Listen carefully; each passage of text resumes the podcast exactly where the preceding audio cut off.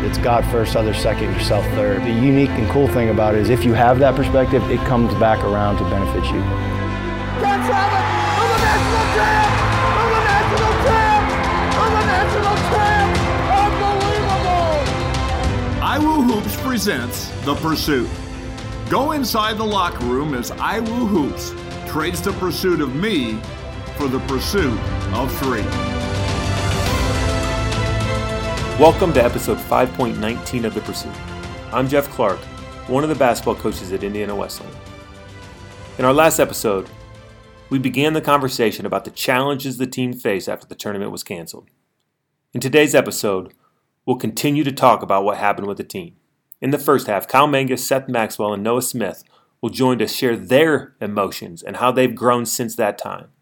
In the second half, Coach Tonagel will reflect on this time and talk about discipling people in the midst of disappointment and how the program's grown as a result of what it went through in March.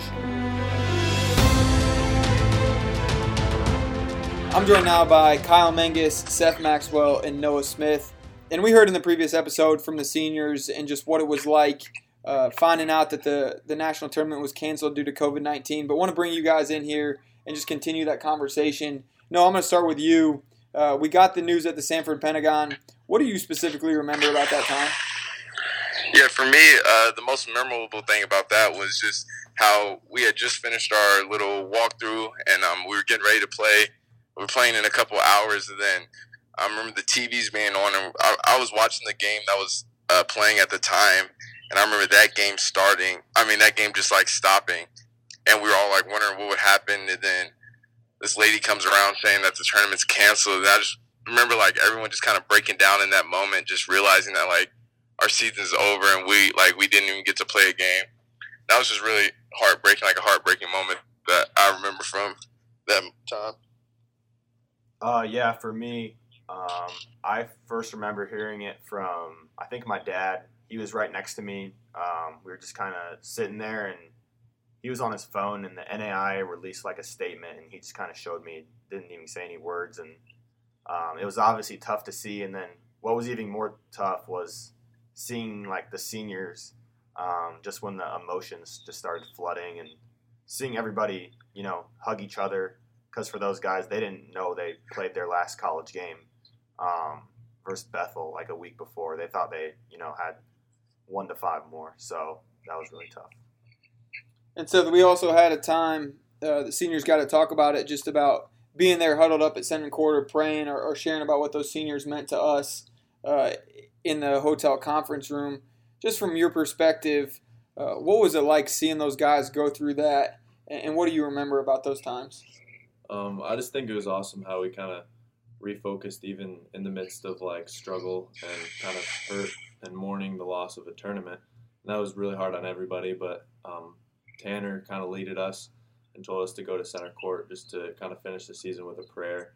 And that's how we started the season. That's how we did it in the middle. We, we were always seeking God, and I think that was important to finish that in the midst of um, just hurt from the losing the tournament. And as we sit here now, you know, we're months removed from COVID, but obviously it's still shaping our lives now and it's going to shape how we look at, you know, next season. So, Kyle, for you, having some of your best friends, you know, lose their senior season, how's that change your outlook um, just moving forward?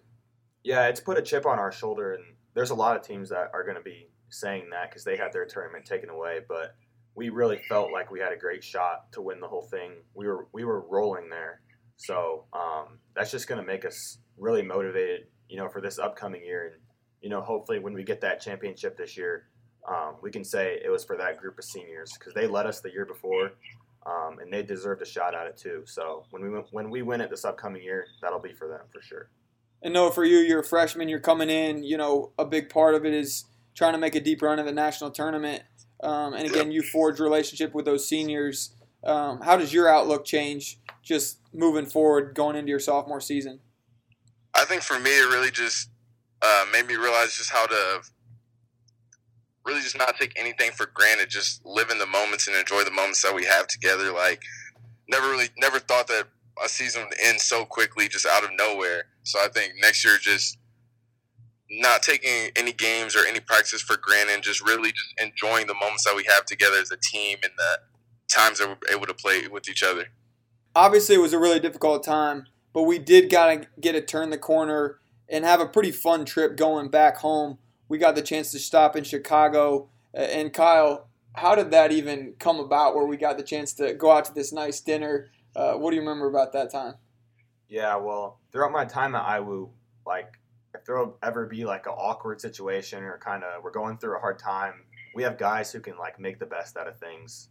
Um, so on our way back, we decided to stop through Chicago. It was before it got pretty bad there, um, and we're able to go to Michael Jordan Steakhouse, really nice steakhouse right in downtown.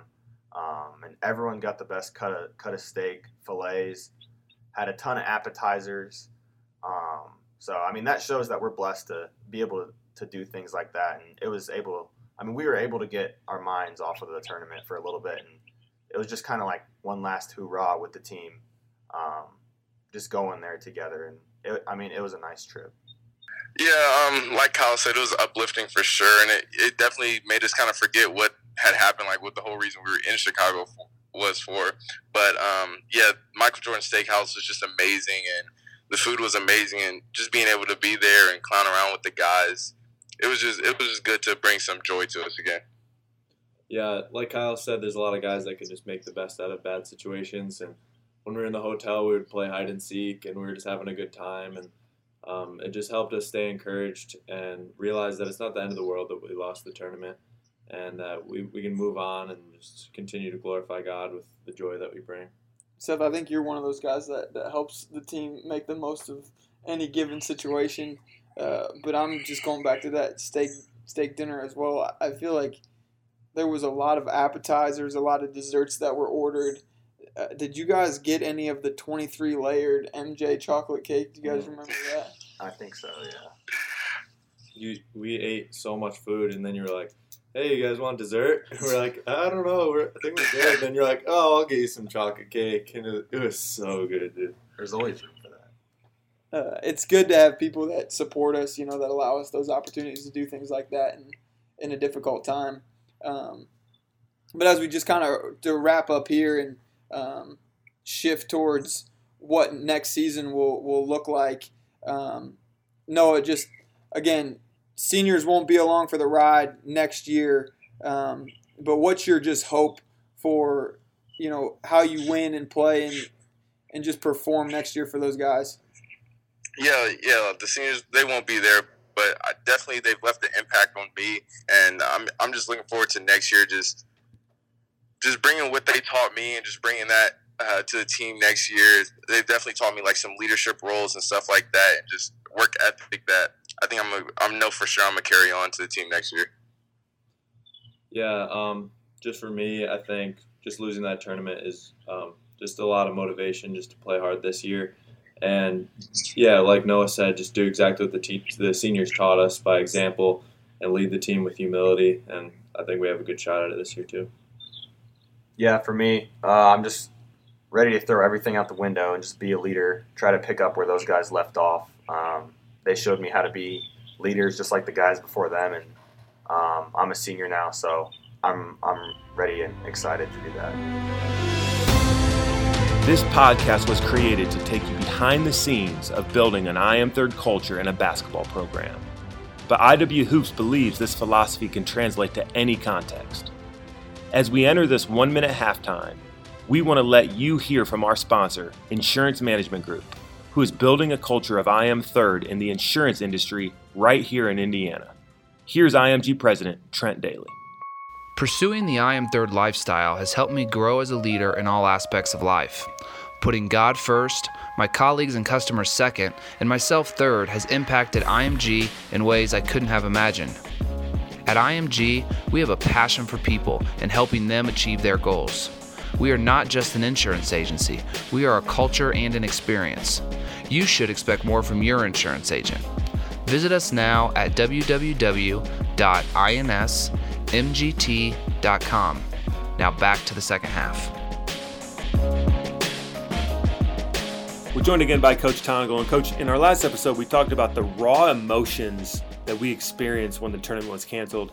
But I want to transition this week and really talk about the leadership because leaders face hard times. Maybe not things as unusual as that, uh, but there's always these ups and downs of every season where you're emotionally dealing something. Maybe it's after a loss, but then you have to go lead your team forward in that moment. So go back to that moment. The tournament's canceled. You're experiencing something personally, but you also have to lead the team. What are you thinking in that moment? That's that moment where I'm like, I just want to hide, or I want to, I want to snap my fingers and disappear because I have no answers. And I, I think sometimes we make leadership out to be uh, a proposition of answers. So I, I tell people what to do, and, and they come to me because they need direction. And that's certainly true a lot of the times. But I think there are times in leadership where our people, what they need from us is not strength, but weakness. Because in that weakness, they, they can identify with us and we can empathize with them. And there's just a deep connection there. I mean, I think we see that throughout Scripture with Jesus. He he was able to empathize with people and feel their pain, and, and even to the point where he mourned and he cried. And sometimes that's that's where we're at, and that's where I found myself that that time. Is look, I'm hurting, guys, and I'm hurting not just you know for myself, but I'm hurting for you. You know, I'm hurting for you seniors, and I'm hurting for for what's been building and the expectation that is was about to come and but at the same time, you have to stand in front of your guys and acknowledge that. And that's what I did. I remember saying, guys, I don't have answers, but I know that there's this pattern throughout scriptures that when, when godly men faced uh, difficult times or loss, they always turned to God in prayer. And that's what we're going to do. And it started on the court, it continued in the uh, hotel room, and it really formed the basis, I think, for how we were going to begin to process this deep disappointment it really strikes me that if you're going to turn to that in this moment, to prayer, to the I am third life, it has to be something you've already been pursuing as a leader before you get to that moment. Yeah, that's a good point. I mean, I sometimes we turn to God when we need something, and so we're we're, we're constantly accessing Him for what He has available. But what happens when we we stop pursuing the gifts and we pursue the giver? And I think that's a totally different relationship, right? I mean my kids often approach me when they want something. It's a totally different feeling when they're just like, I'm like, why did you just hug me? And they're like, just because I love you, Dad. It's like, are you kidding me? Like those are few and far between, but sometimes we need to treat God like that. We just we just want to spend time with Him through the good and the bad, and hopefully that's been a program habit of ours. Uh, you know, as we journey throughout this season, because we're constantly faced with ups and downs. So, what does the pursuit of the I Am Third Life look like in the midst of disappointment? Well, I, th- I think when you when you when you live in Scripture and you really understand that Scripture is not this beautiful story from start to finish. It's messy. It's ugly. It's it's it's full of sin. Now the end we know is is incredible and full of beauty and the, the redemptive story that ultimately Jesus brings all things together for his good and his purpose. But but the reality is we live in the in between and things aren't always going to be good and one, we talked about prayer is a big part of that, but but living in Christian community with other brothers who can help you through. I mean, I can't imagine walking through some of that alone. You know, we obviously as a staff stay close together. We're we're praying together almost daily when when we're in our offices, and we're just able to help each other walk through some of these difficult times. And that's a key thing when you graduate. If you leave the program and you go off on your own and you don't find that Christian brotherhood, man, life's going to be far more difficult. And so hopefully the the idea that you're living in close proximity with other godly men who want to help you and want to be your strength when you're weak and, and can be weakness when you're strong, like that's a template for the rest of your life. Well, it's, it's funny you say that. I'm going to go on a little diversion now because, you know, we took off. Well, our kids had gotten out there and we were all ready and, and we went west and really had one of the most fun weeks just because we had to get our mind on something else. And I remember there was a, a morning where we were at uh, Arches National Park and we went and saw this amazing sunrise with our kids – and we did this incredible hike. And, and that night, um, I was reflecting and thinking, oh, this would be the night of the national championship game.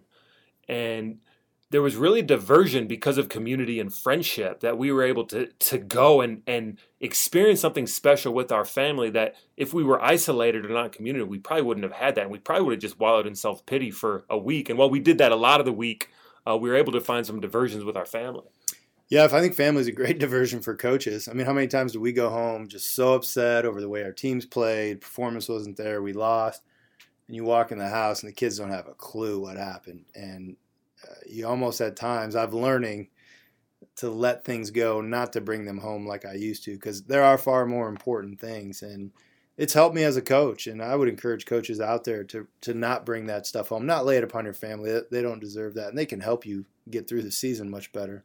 What did it look like in the in the following weeks? Because uh, we had that day that we talked about the last episode, but this is something that our guys are going to live with forever. Some some of our guys will never get another opportunity. Their careers were ended, uh, not in a loss, not in a win, but just in the back gym because of COVID. So, what did that look like moving forward for you as a leader? Well, I think what made it so difficult was the fact that everybody took off. School was basically on campus, was shut down. Everybody went home, and so we didn't see our guys. We were separate from our guys, so everybody was kind of, as we talked about how important community is, that we were stripped of that, and it took us a while to figure out that we were going to have to start meeting on Zoom, which you know, it helped for the time being, but it, but it wasn't the same. And so for me, it got more difficult. You know, there was that initial period, then we take off with our families, and we come back, and then the uncertainty of well, is this going to go on for two months or three months, and you know, when when's this ever going to end? Really made it difficult for a lot of our guys and how they were processing things. So then, what? How, how do you? Uh, in that moment, you can't see the guys. How do you continue to position them in such a way that they can grow and have leadership opportunities when they're not around their team? Yeah, I think it finally came to us. We were we were really strategizing. Like, what do we need to do? What's next? We can't just continue to go on like this. Like we can't just accept this. Obviously, we we were living under some guidelines, and we wanted to honor that. So we began to, to to strategize, and the idea we came up with was we wanted to put our guys in a position of leadership because one of our core convictions is that um, ministry leads to maturity, and the idea is that if you're forced to do something, you're often forced to grow and to mature into that. You may not be ready. Like none of us were ready when we were given certain assignments, but somebody you know, maybe took a risk and gave us something, and, and we grew into that. We we figured out how to do it. So we thought, you know what, our guys maybe they should lead some Zoom uh, discipleship Bible studies. So we picked, I forget what we picked, four or five guys, set some different groups up. So we had a group of like, these are campers, and we emailed them and said, hey, our guys are going to lead uh, eight week Bible study. Um, there's going to be two guys assigned to you. If you're in, you know, email us back there was, you know, I think we took our kids and their friends and we said, hey, we're going to do a group uh, with just you guys and, and so forth. So we gave our guys a little bit of direction, but at the same time, we said, hey, we, we want you to, to put your own personality on this and, and to lead these. And it was a challenge for them. And they, I think some of them are nervous, but by the end of it, they told us how much uh, joy they found in that. They gave them purpose, right? You couldn't just sit around and say, well, this is horrible. There's nothing's going to change. It was like, I got to prepare. I got to lead other people in this moment. Why has it become so important for you as a coach to find those opportunities? Maybe it's a speaking opportunity or leading a Bible study like this to find those opportunities for the players. Well, I think our the faith we profess is is not just in belief, but it's in action. Um, and this is an opportunity to put a guy's faith into action. Like, don't just say you believe in God during this pandemic, but go do something that's going to impact other people. And I think when when we live that way, when we get our minds off ourselves, it's amazing not only the benefit do other people receive, but the, the own benefit, right? We were designed to live outwardly. And when we do that, not only do other people benefit, but so do we. I was talking to a, a friend in basketball who's gotten to know our program well. He has no faith. And what he said the other day, I think illustrates your point. He said, um, You know, I always thought this I am third stuff was kind of preachy, but the, the more that I get to know your program, the more I get to know Coach Tonagel, the more I realize that's just who they are as a program and what they believe. So they can't separate out from what they're saying. Uh, so it's not preach at all, just who you guys are and what you believe. So that takes me to that moment uh, on the court when the players decide to pray.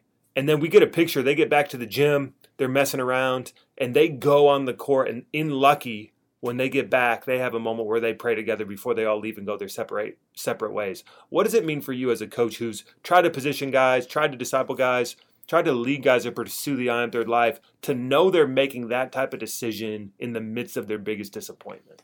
Yeah, that's incredibly satisfying when your team uh, initiates moments like that. Um, and, and I'm not surprised uh, the leadership we had, and the I think that speaks to the to the desire. I mean, they get back. Everybody's going to go their own ways, but one guy says, "This is this is what I think would be best for our team to gather our team and, and to pray in this moment." And when your team does that, I'll tell you what else they do.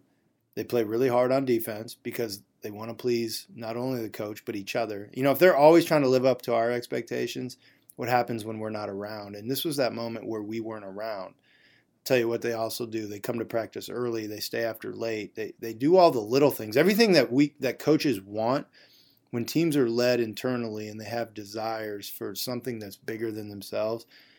They, they do these things that I think everybody's chasing and trying to build, you know, their cultures around. Last thing, Coach, in our final episode next time, we're going to talk about just the journey toward unconsciousness and just what you learned throughout the year. Uh, but but go back to leadership in the midst of this time. What's something you learned about leadership that maybe you never would have if there wouldn't have been a situation where a tournament was canceled because of things out of our out of our control?